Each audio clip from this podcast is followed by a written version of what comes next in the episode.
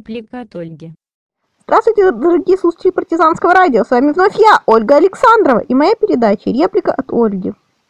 Итак, одной из наболевших тем в жизни современной Украины является церковный вопрос. Ну, ни для кого не секрет, что после случившегося в феврале 2014 года государственного переворота участились случаи нападения украинских неонацистов на православные храмы. Да, это правда. Ну, последний объект, о котором часто пишут э, в интернете, это Десятинный монастырь. Итак, э, что хотелось бы сказать.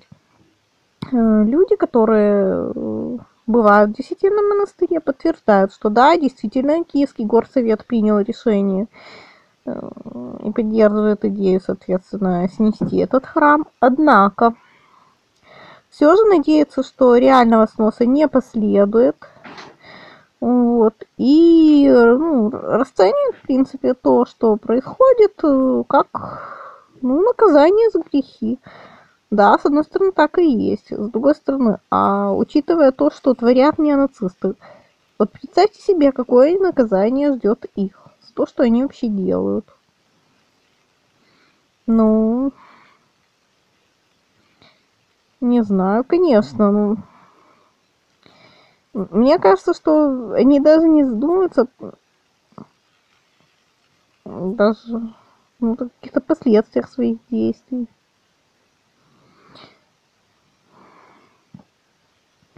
Но что бы мне хотелось отметить,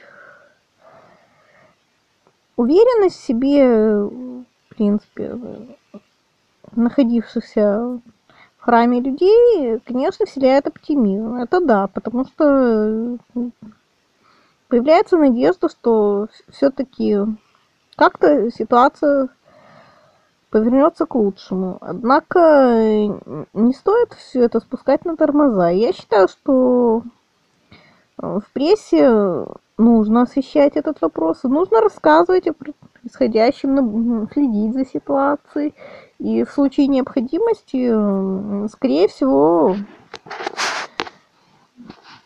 придется помочь самому храму и, и там, может быть, его прихожанам и духовенству. Ну, мало ли как может повернуться ситуация. Поэтому ее обязательно нужно отслеживать. Ну и вот такой вопрос. А чего, ну, чего ожидают неонацисты, если они доходят даже до элементарного отрицания каких-то культурных ценностей, вообще права человека на культурную жизнь.